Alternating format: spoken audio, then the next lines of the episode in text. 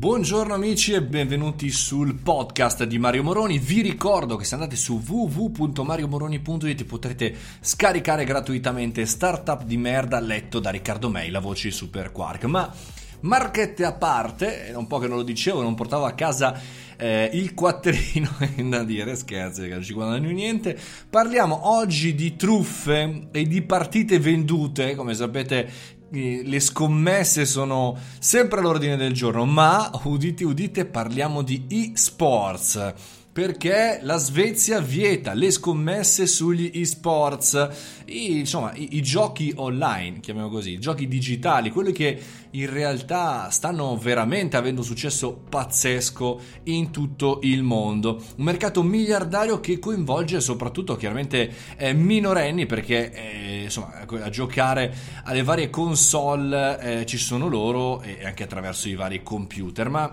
il punto è, è, è un altro, è perché in realtà succedono tutti questi casini, succedono tutte queste innovazioni negative. Bene, lo Stato svedese ha dichiarato in realtà guerra alle scommesse e-sports, quindi sia gli incontri che i tornei di videogiochi, per evitare che i giovani atleti virtuali possano essere tentati al cosiddetto game fixing, che è un po' la modalità figa per dire eh, vendersi le partite agli scommettitori, no? E quindi chiaramente cercare di guadagnare degli extra. Quindi non potranno più quotare incontri su sport praticati in maggioranza eh, dai minorenni, questo chiaramente eh, rivolto ai bookmakers. Ma se ci pensate bene, eh, si scommette su ogni cosa e quindi non ci si poteva, eh, diciamo come dire, aspettare nient'altro che ci fossero le scommesse anche sui minorenni e anche sugli sports perché ci sono i giocatori, ci sono i team, ci sono i montepremi e ci sono chiaramente vincitori e vinti e quindi quando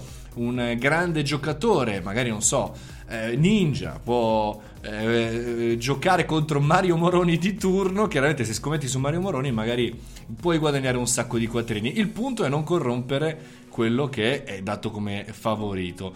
Il punto anche qui è un balzo in avanti, ragazzi, cioè è il pensare come sempre che non è perché è l'e-sports, non è perché è digitale, non è perché è giovane, non è perché è nuovo questo fenomeno, tra virgolette nuovo, eh, che rimane fuori dai radar sia della criminalità che dal gambling più o meno tutelato. Ogni mondo come internet, i giochi e i social ci